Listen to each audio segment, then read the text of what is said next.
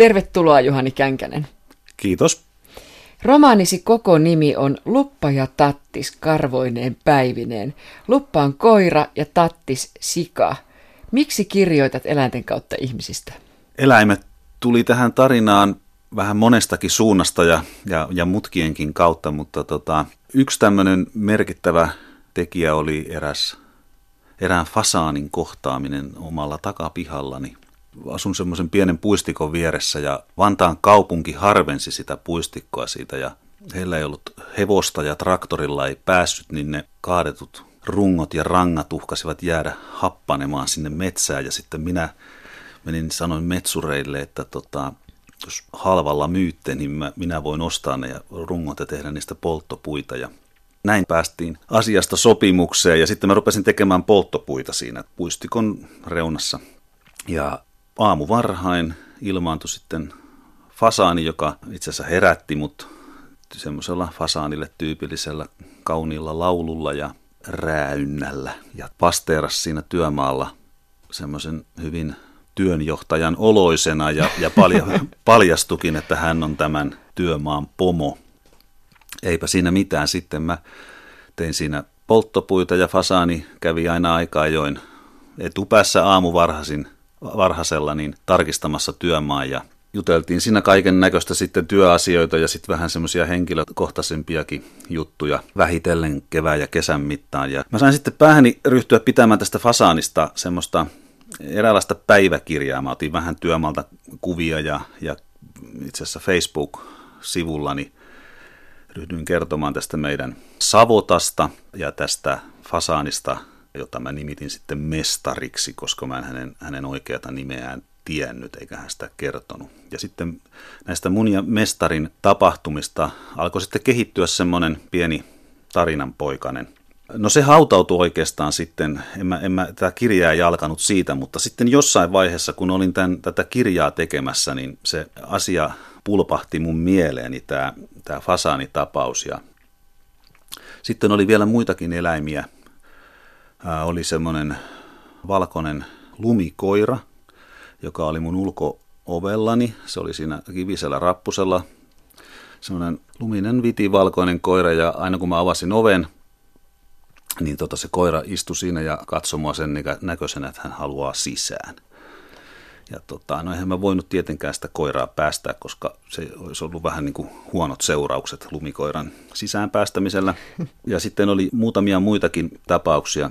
Ja sitten tota, tätä kirjaa kirjoittaessani niin jollakin lailla tämä eläinmaailma alkoi tunkeutua mieleeni jollain lailla sitten vaan näistä päätin sitten eräänä päivänä, että nämä mun tarinani päähenkilöt, olkoot hekin ainakin hieman eläinten kaltaisia, että tota, nämähän e- eivät kulje niin kuin nelivedolla, vaan, tota, vaan tota, enemmänkin ihmismäisesti, mutta onhan heissä tämmöiset vankat eläimelliset piirteet.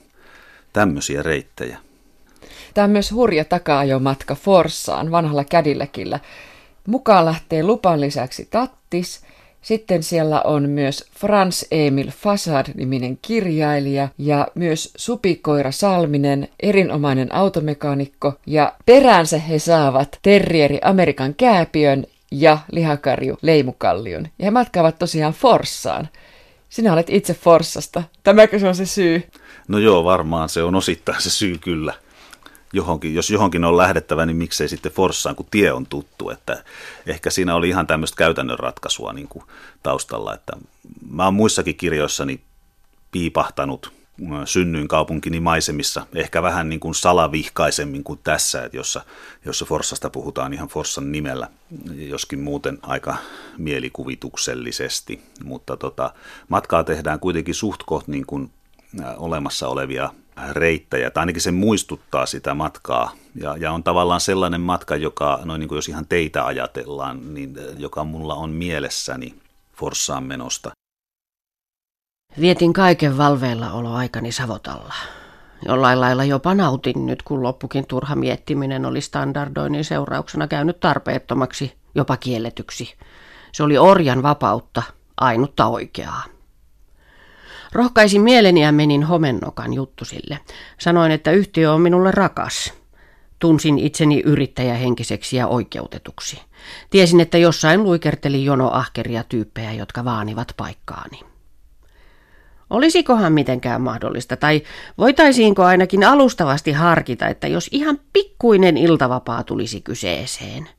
Jatkuva moottorisahan käyttökin tuntuu aiheuttava minulle valkosormisuutta, kysyin homennokalta. Metsureiden ammattitauti, homennokka vastasi. Se lupasi suhtautua pyyntööni vakavasti ja lupasi jättää vastauksensa tuota pikaa klapikasan päälle. Siellä se toden totta olikin. Vanhanaikainen pokasaha, manilla kiristimellä. Sun kaikki kirjasi ovat hauskoja. Olet kirjoittanut lastenkirjoja ja romaaneja. Esikoisteoksesi toivon mukaan voitti vuonna 2005 Helsingin Sanoman kirjallisuuspalkinnon. Kaikissa romaaneissasi oikeastaan kirjoitat ainakin jollain tavalla työelämän huonontumisesta. Miksi? En, se on vähän yllätys itsellenikin, että se jälleen kerran siihen tuli oikeastaan, että, että mä en niin harkitusti lähde kirjoittamaan jostakin, niin kuin, työelämä on jo niin iso aihe, että kilttipakossa sitä kyllä käsittelin. Se on oikeastaan niin semmoinen siinä mielessä erilainenkin, että siinä on ollut tavallaan tämmöinen selkeimmin rajattu aihepiiri. Se on ehkä ainut kirjani, josta voi niin kuin sanoa, että mistä se kertoo. Näiden muiden kanssa on vähän semmoisia vaikeuksia ilmeisesti, että mikä niiden aihe oikeastaan on. Ää, mutta tämä työelämän ongelmista ja muuttumisesta kertominen, niin jollakin lailla se on koskettanut mua, että, että tota, siellä on mun omia kokemuksiani, en ole niistä suoraan kertonut, mutta ne on totta kai niin kuin vaikuttanut minuun ja, ja mitä ihmisiltä olen kuullut ja tuttava piiristä kuullut ja, ja mitä nyt lehdistä lukee. Että se on tavallaan meidän aikaamme niin leimaava tämä työmarkkinoiden muutos ollut tässä niin kuin oikeastaan tämän no ehkä sitä ennenkin, mutta, mutta myöskin tämän mun niin kuin kirjailijaurani ajan, että, että se on ehkä sitä kautta ollut semmoinen seikka, joka on näihin tullut mukaan. Se on jotenkin ikään kuin, mä en ole sitä varsinaisesti ottanut, se vaan, se vaan tulee näköjään. Koiran luppakin on työskennellyt siellä ja täällä, nähnyt paljon huonoa johtamista, hyönämaista omistajaohjausta, yyteitä, leikkauksia ja sanerauksia. Kun hän saa potkut, hänestä tulee yrittäjä. Tämäkö se on se ainut vaihtoehto nykyisin?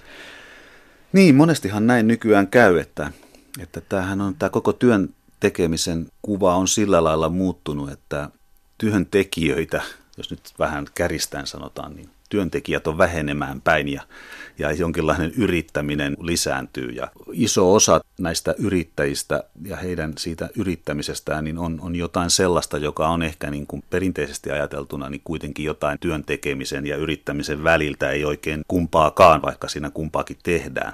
Ja tavallaan tähän siinä aiheuttaa omalta osaltaan myöskin ongelmia, kuten nyt esimerkiksi tällaisessa franchising-yrittämisessä, jossa, jossa ollaan yrittäjiä ja ei olla. Et siinä on vähän niin kuin näitä kumpiakin elementtejä. Ollaan tavallaan tämmöisessä vähän hankalassa välitilassa.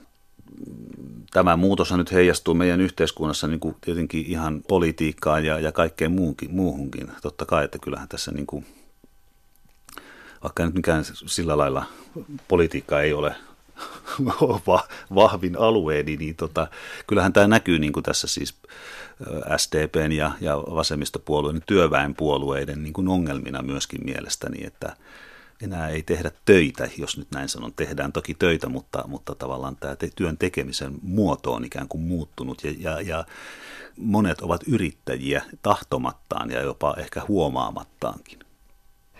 Romani alussa on pieni kuvailu lupan pienestä asunnosta. Se on lievästi sanottuna karmeassa kunnossa. Osoittautuu, että luppa on hyvinvointivalmentaja. Minkä takia kirjoitit päähenkilöstäsi tällaisen ammatin harjoittaja? Näinkään voidaan sanoa, kun en ole yrittäjäksi ajatunut. No mun kirjoissani on, olen oikeastaan aina kertonut tästä päivästä tai lähimenneisyydestä. Ja henkilöni elävät nykyaikaa ja heidän menneisyytensä vaikuttaa heidän nykyhetkessä olemisensa. Ja tämä hyvinvointivalmentaja, personal trainer, niin se on, se on yksi näitä modernin työelämän uutuuksia ja yrittämisen muotoja ja, ja muutenkin uusi ilmiö.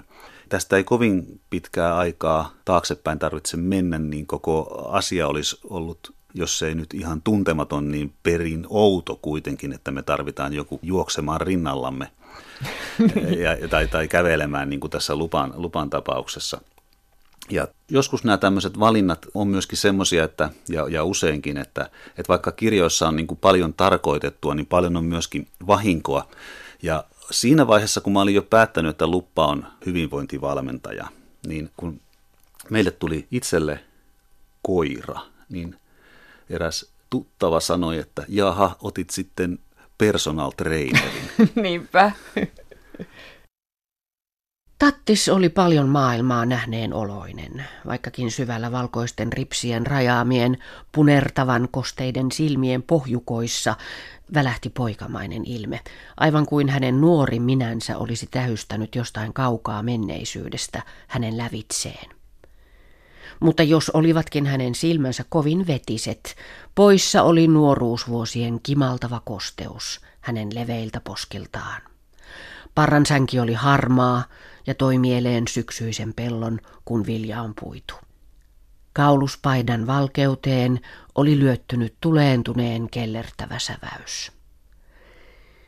Joissain elontaistoissa nahistuneiden suurten korvalehtien välissä keikkui kuontalon virkaa tekemässä muutama ylipitkä karva, ja saman kastuneen oljen, tyvestä harmaaksi homehtuneen, löysi hänen niskavilloistaan, jotka olivat niin pitkät, että ne ulottuivat hänen kaulukselleen, ja ylikin.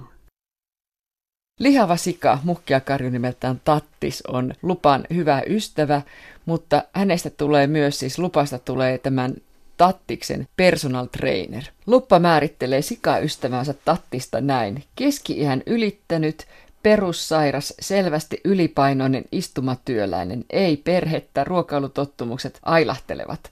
Sitten lääkäri on määritellyt näin, että ylipainoa, niska- ja hartiakipuja, yleistä jäykkyyttä sekä pahimpana kaikesta kipua alaselässä, eli tyypillisen istumatyöläisen ammattitauteja. Ja jatkuu vielä, tyypillisiä tehotuotannon ja ergonomistaloudellisen jalostuksen mukanaan tuomia vaivoja. Eli mitä, Juhani Känkänen? No joo, tässä tämä niin kuin eläinten ja ihmisten maailma vähän niin kuin lyö kättä. Tässähän yhdistyy tämä meidän yksi aikamme vitsauksista ravinnon tuotantoon liittyvä eläinten kohtelu ja, ja sen mukanaan tuomat ongelmat.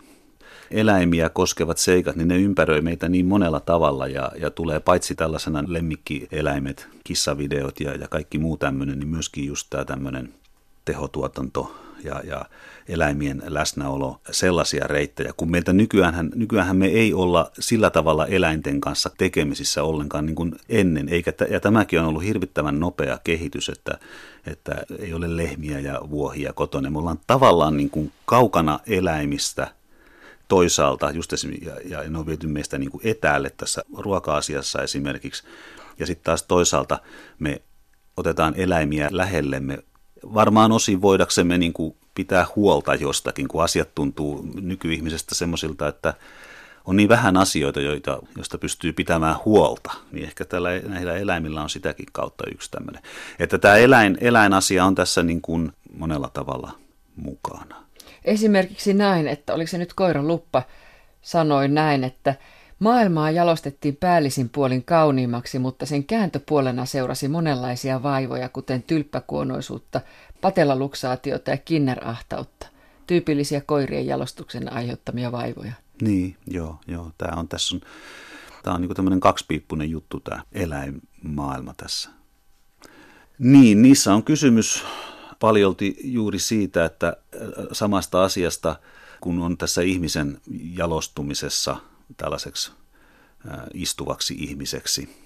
Kun ei ole luonnollista tapaa olla, niin sitten, sitten täytyy olla jotenkin keinotekoisesti. Ja tämä näkyy just esimerkiksi tässä liikkumisessa, että me ymmärretään, että meidän pitää liikkua jollakin tavalla. Ja kun meillä ei ole luonnollista, luonnollinen liikkuminen vähenee, niin sitten, sitten tulee personal trainereita ja, ja, ja muita tämmöisiä tapoja, joilla me yritetään pitää itsestämme huolta.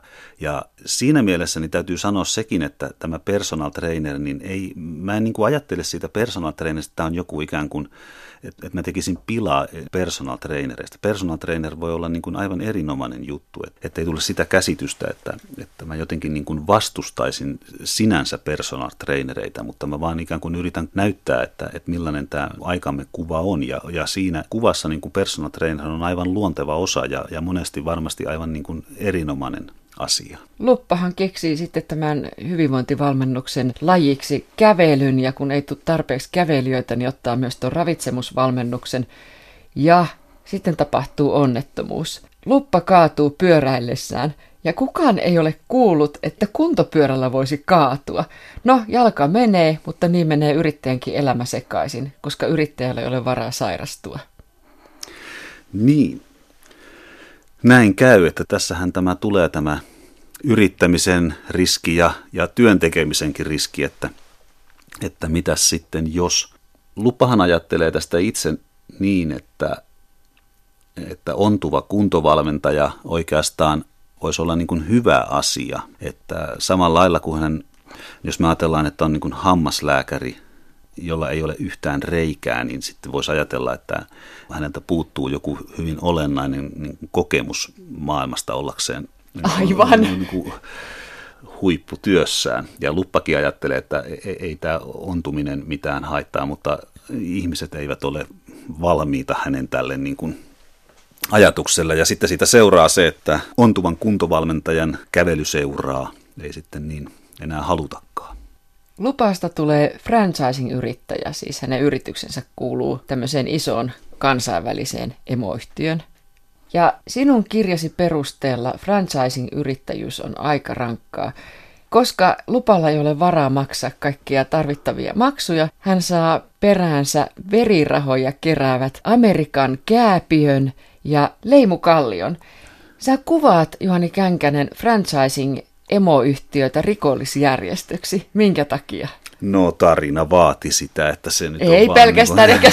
sen takia. niin, no joo. Ei mulla ole mitään kokemusta siis franchising-toiminnastaan itselläni, että, että sillä lailla tämä on niin kuin mielikuvituksen tuotetta osin, mutta, mutta kyllä kai siinä äh, franchising-yrittämisessä on, on tietyt hankaluudet nimenomaan juuri, juuri siinä mielessä, että kun olet osa ketjua ja olet tavallaan velvoitettu toimimaan tietyllä tavalla ja sitten kuitenkin olet yrittäjä, niin siinä on niin kuin semmoista semmoisia ristiriitoja, joiden yhteensovittaminen ei ole aivan mutkatonta. No se, että tässä nyt sitten ää, ryhdytään oikein karhuamalla karhuamaan niitä rahoja, niin kyllä sillä niin kuin on tarinaa vauhtia tuova tarkoituksensa, mutta toki sitten on, onhan nykymaailmassa joskus perintäkeinotkin aika tiukkoja ja jonkinlaisia epäystävällisiä karhuajia saattaa varmaan ilmestyä niin kuin tosi elämässäkin. Emoyhtiön palveluksiin kuuluu muun muassa kuukausittaisen eräänlaisen aloituspanostuksen lisäksi kiinteä palvelumaksu markkinointimateriaaleista ja tiedottamisesta ja Näitä emoyhtiö hoiti globaalisti ja niin sanotusti geneerisesti, eli samalla tavalla maasta riippumatta. Näistä summista ei vastineeksi saanut kuin konseptin. Esitteetkin piti painattaa yhtiön talotyylin mukaisella ulkoasulla. Ja näitä asioitahan kuuluu hyvin paljon julkisuudessakin tästä. Niin on, joo, joo, kyllä, kyllä.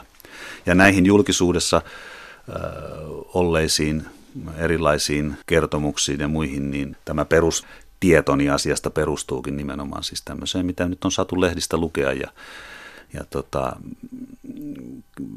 internetin keskustelupalstolta ja muuta tämmöiseltä, että ketjuyrittäminen ja tämmöinen niin kuin konseptien pohjalta toimiminen, niin se on, sitähän nyt on ollut jo aika kauankin aikaa, mutta kuten sanottu, niin voi olla niin, että, että tota, aika monet franchising-yrittäjistä ja, ja muistakin yrittäjistä, niin tota, ää, jos ei, ei heitä tietenkään kukaan siihen pakota, mutta tavallaan, että he ajautuvat ikään kuin, niin kuin luppakin on ajautunut, että se on yksi sellainen, yksi sellainen ratkaisu ja joskus ehkä vähän epätoivonenkin ratkaisu työllistää itsensä. Hyvinvointivalmentaja Luppa on nyt sitten hyvin köyhä ja niinpä hän menee nöyränä koirana pankin palveluneuvojan luokse. Östermap yrittää saada rahattoman ja velallisen lupan rahastosäästäjäksi vanhuuden päiviä varten. Minkä takia köyhä luppa lankeaa palveluneuvojan tarjoukseen ja sijoittaa viimeiset pennosensa kaukaisen idän muuttuviin rahastoihin. Koska palveluneuvojakin on yrittäjä. Ehkä, se, ehkä, ehkä tässä tota, käy niin kuin varmaan aika monelle on käynyt pankissa, että tähän oli tota, ainakin joitakin vuosia sitten niin aika semmoista aktiivista pankelta tämä tota, sijoitusneuvonta. Ja näitä erilaisia sijoitustuotteita myytiin hyvin ponnekkaasti pankkien asiakkaille, vanhoille asiakkaille ja, ja lainanhakijoille ja näin päin pois. Ja, ja siinä käsittääkseni on, on totta kai monenlaisia seikkoja taustalla, mutta kyllä siinäkin tulee näkyviin tämä työntekijän yrittäjämäisyys tavallaan ja tuloksenteko tässä lupan tapauksessa ainakin, että, että tällä palveluneuvojalla on semmoiset aika selvät, selvät päämäärät, että miten, miten hänen mielestään asia hyvin hoituu. Ja tota, lupan kannaltahan se nyt ei mene sitten ihan niin, ihan niin hyvin kuin hän olisi su- suonut sen menevän. Ja, ja käy niin, että hän tulee sijoittaneeksi tulevaisuutensa, mutta on tänä päivänä aivan yhtä köyhä, ellei köyhempi kuin pankkiin mennessään. Saatua verirahojen keräjät peräänsä lupalla ei ole mitään muuta mahdollisuutta kuin paeta – seuraa tämä hillitön taka-ajokohtaus Forssaan Tattiksen komealla vanhalla kädilläkillä. Ja Tattis lähtee mukaan ja sen lisäksi myös siihen kyytiin napataan kirjailija Frans Emil Fasad noutamaan palkintoa Forssasta. Ja sitten lähtee vielä intohimoinen automekaanikko Supikoira Salminen. Ja matkalla puhutaan myös kirjallisuudesta ja kirjailijuudesta paljon. Minkä takia? Senkö takia, että sä olet kirjailija? No joo, varmaan senkin takia, että, että kyllähän siinä kirjailija joutuu, jokainen, jokainen tota, kirja on semmoinen taistelu tuulimyllyjä vastaan, että siinä joutuu niin tekemisiin sen oman kirjoittamisensa ja, ja kirjailijuutensa kanssa, koska se on myöskin semmoinen ihmeellinen yrittäjän ammatti, joka, on, joka ei oikein niin kuin ole edes ammattivälillä tuntuu. Ja, ja siihen joutuu muodostamaan tavallaan suhteensa joka päivä uudestaan. Ja, ja tota, no, nykypäivänä sitten kirjailijoilla on monen, monenlaisia murheita, niin kuin on ollut aina, mutta, mutta tota, on kaikkea tällaista tietenkin itse kirjoittamiseen liittyviä, jotka ovat varmaan niin kuin eh, muuttumattomia ja ikiaikaisia, mutta sitten eh, tämän nykyajan mukanaan tuomia ongelmia sitten kun kirja on kirjoitettu, niin tätä tällaista, että millä, millä löytää kirjalle lukijoita ja miten suhtautua, miten yksinäinen loukossaan möyrinyt kirjailija suhtautuu sitten siihen, kun joku kysyy, että miksi tämän kirjoitit ja, ja mitä tällä tarkoitit ja näin päin pois. Ja siihen joutuu sitten muodostamaan suhteensa. Ja, ja kirjojen ää, digitalisoitumiseen, joka nyt näköjään käy kuitenkin vääjäämättä, joskin vähän ei ehkä niin nopeasti kuin olisi voinut kuvitella – ja niin usein heräsi kysymys, että miksi tätä teen ja, ja tota, sitten mä ajattelin, että ei, ei se mitään, että otetaan se tavallaan mukaan tähän tarinaan, varsinkin kun se Fasaani-kertomus, josta aluksi kerroin, mikä oli, minkä tajusin siinä jossain vaiheessa kirjaa tehdessä, niin, niin si, siihen sisältyy sellainen seikka, että tämä puita pilkkova henkilö, joka silloin olin vielä minä, niin kirjoitti myöskin – ja tämä työnjohtaja Fasaani antoi piut pautsille kirjoittamiselle tai ainakin suositteli, että sitä harrastetaan vaan vapaa-ajalla sitten, kun oikeat työt on tehty. Niin tota, siinä oli tämmöisiä monia seikkoja, jotka painosti mut ottamaan tämän itse kirjoittamisen tähän teokseen mukaan. Kirjailija Frans Emil Fasad on fasaani. Hänelle on myönnetty, tai sille kummin vain on myönnetty elämäntyöstä Hämeen kirjan ystävien vuoden hämäyskulttuuripalkinto. Minkä takia kirjailija ei halua ottaa palkintoa vastaan? Hänhän perustelee sitä muun muassa, että joku nobelisti ei ole ottanut vastaan ja, ja muita tällaisia niin sanotusti tunnetuimpia tai arvostetumpia kirjailijoita kuin tämä F.E. Fasad. No hän painiskelee ja kipuilee siinä sen sen seikan välillä, että miten suhtautua tunnustukseen, että toisaalta sitä haluaa ja toisaalta ei oikein niin kuin tiedä, miten sen kanssa pitäisi olla.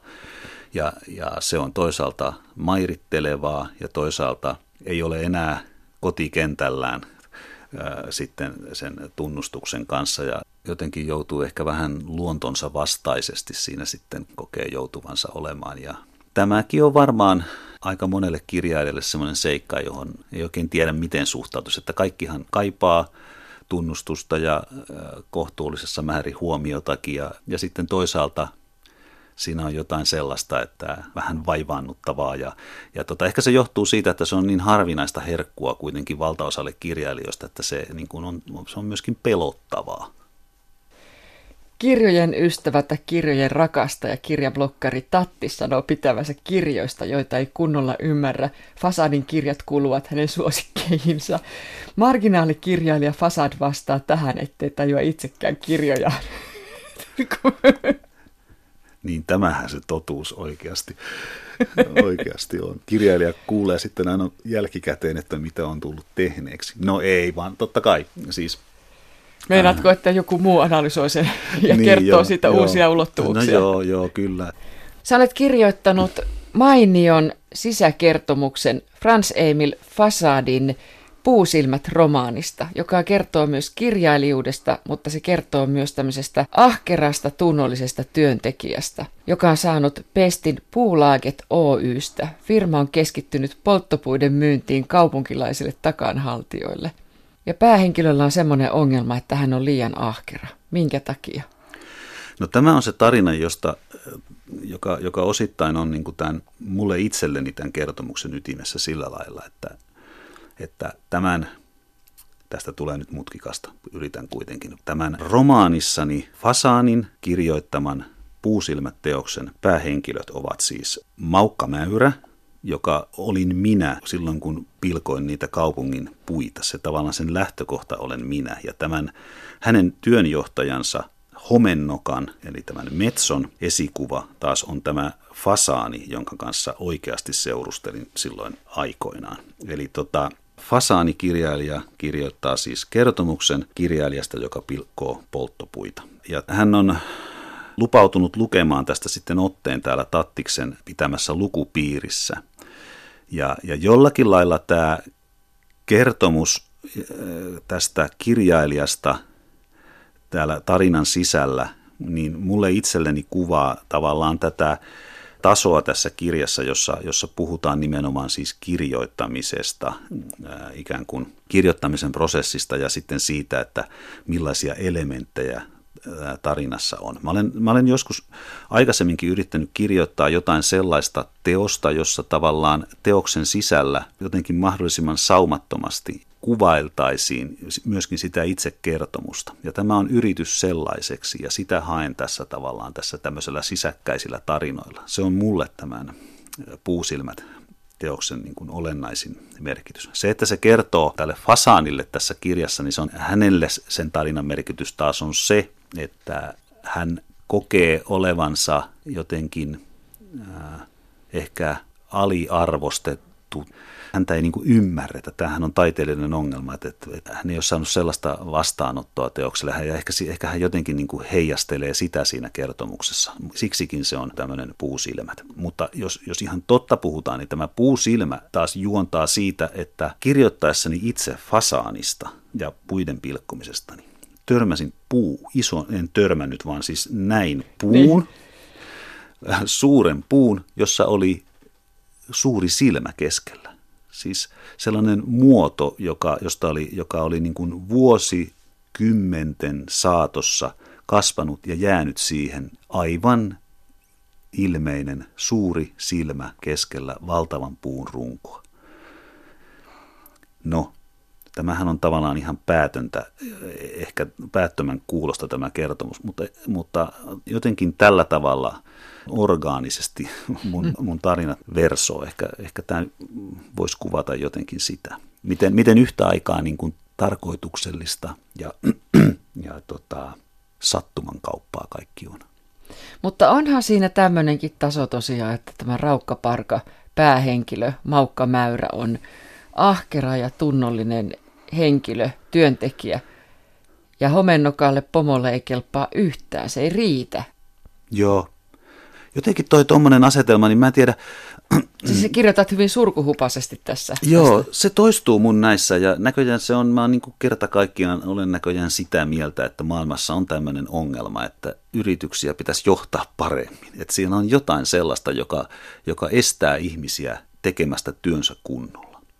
Että esimerkiksi kuulin tämmöisen kertomuksen henkilöltä, joka meni tämmöiselle yritysten keskijohtoa, eri alojen yritysten koulutus, johtamiskoulutus, jossa heille kerrotaan modernista johtamistavoista, kuinka motivoidaan henkilökuntaa ja kaikkea tätä tällaista. Ja kun tältä porukalta, joita nyt oli siinä, olisiko heitä ollut 30, kysyttiin, että kuinka monelle teistä teidän oma, se ylin esimies, on viimeisen vuoden aikana raivonnut tai käyttäytynyt huonosti, niin kaikki nosti kätensä. Ja kun maailma on täynnä tällaista huonoa johtamista, se, se, on, se on vaan jollakin lailla on häiritsevä seikka, kun siinä on kysymys niin kuin ihmisten välisistä suhteista ja siitä, että ihmisten pitäisi osata tulla toimeen toistensa kanssa. Ja loppujen lopuksi on kysymys aika yksinkertaisista asioista ja jostain syystä sitä vaan ei saada tällaista tavallaan päällisin puolin ihan simppeliä seikkaa. Niin kun mennään yritysmaailmaan, niin se lakkaa niin kuin toimimasta ja ihmiset alkaa kilpailla, räyhätä, kaikkea tällaista huonoa käytöstä, ja jonka seurauksena ihmiset palaa loppuun, niin työntekijät kuin esimiehetkin. Tämä on monimutkainen ja laaja ongelma. En ajattele sitä kirjoittaessani niin kuin näin kirjaimellisesti kuin sitä nyt tässä ajattelen. Mä vaan kirjoitan, se jostain se punkeaa siihen aina. Siinä olivat tumman puhuvissa vetimissään muun muassa kaupunginvaltuuston puheenjohtaja, jonka pitkät korvalehdet olivat joko paleltuneet edellisen talven paukkupakkasilla tai sitten muuten vain punaiset ja lerpattavat kuin kananheltat. Ja sitten lihava ja puuhakas matkailutoimenjohtaja, jonka posket hehkuivat hikisinä ja pyöreinä kuin kollikissan pallit ja joku vahakasvoinen kamreeri, jonka loimi lemahti homeelle ja oli vielä joukosta erottuvana hahmona pitkine mustine karvoituksineen kirjavaan ponchoon tälläytynyt tyyppi, jolla oli jonkin sortin metalliset kuolaimet suupielissään, niin ettei ässän sanominen luonnistunut oikein mitenkään. Viimeksi mainittu paljastui palkintoraadin puheenjohtajaksi, läänin taiteilija Jaakko Alamäkiseksi. No sitten, lopulta porukka pääsee sitten sinne Forssaan ja palkinto jaetaan ja Fasad yllättää ystävänsä ja ottaa palkinnon vastaan ääniväristen ja sanoo, että tätä varten tätä työtä tehdään. Kiitos. Niin. Sehän on ihan päinvastoin kuin se, se Joo. Fasadi siinä Joo. aikaisemmin, joka mielestä tämä palkinnon ottaminen tuhoaisi hienon marginaalikirjailijan. No kyllä, kyllä. Joo, että siis tässähän on niin kuin näiden palkintojen ja kaikenlaisten huomion osoitusten niin kuin, luonne on myöskin niin kuin monitahoinen. Asiat ei ole mustavalkoisia. Ja, ja kun niin kuin tässäkin tapauksessa, niin nämä palkinnon antajathan hehän ovat hyvin sydämellisiä ja he, tämä on heille tärkeä asia. Ja, ja he, he ovat aivan niin kuin tosissaan ja käy ilmi, että he, he arvostavat tämän kirjailijan fasaadin tuotoksia, niin eihän ihminenhän se fasaanikin on, että eihän hän voi tota, enää muuta kuin liikuttua tietenkään. Kaikki ovat tässä romaanissa halunneet rahaa, hinnalla millä hyvänsä tai pysyäkseen hengissä, mutta kuitenkin lopulta ystävyys ja hyvän tahtoisuus voittavat. Niin, ja rajat ylittävä rakkaus.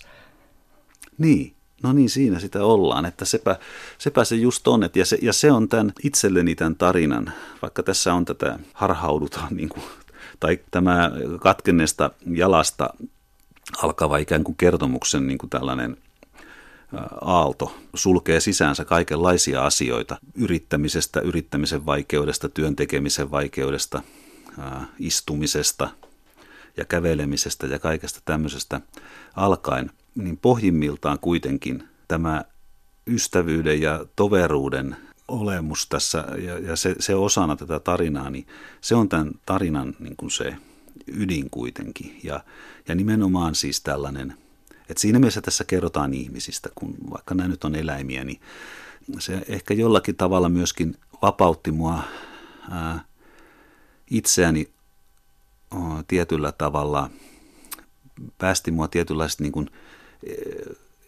estymistä, niin sillä lailla, että oli helpompi jostain syystä kertoa vähän naivimminkin siitä, että millaisia me ihmiset olemme, koska me ollaan usein mietteissämme paljon niin kuin, sanotaanko nyt, naivimpia kuin mitä me ääneen ollaan ja, ja käytöksessämme. Ja tavallaan sitä kautta mä niin kuin koin tai yritin saada tämmöisen meidän eläinhahmoja käyttämällä, niin tavallaan päästän enemmän sinne meidän inhimilliseen sisimpäämme, joka on kaiken hyvinvoinnin A ja O.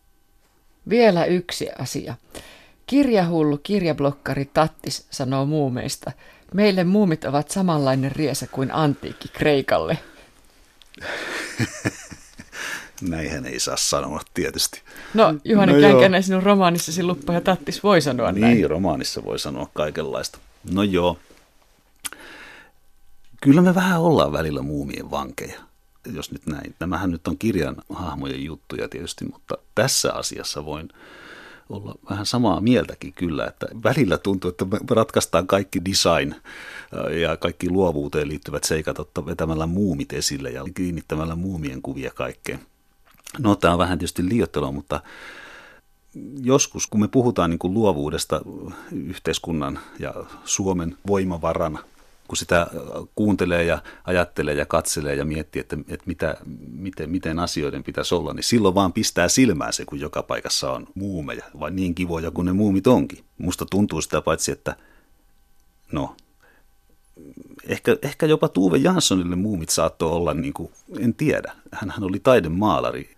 En olisi täysin pöyristynyt hämmästyksestä, jos ne olisivat olleet hänelle itselleenkin vähän ongelma jossain vaiheessa, mutta ehkä ei.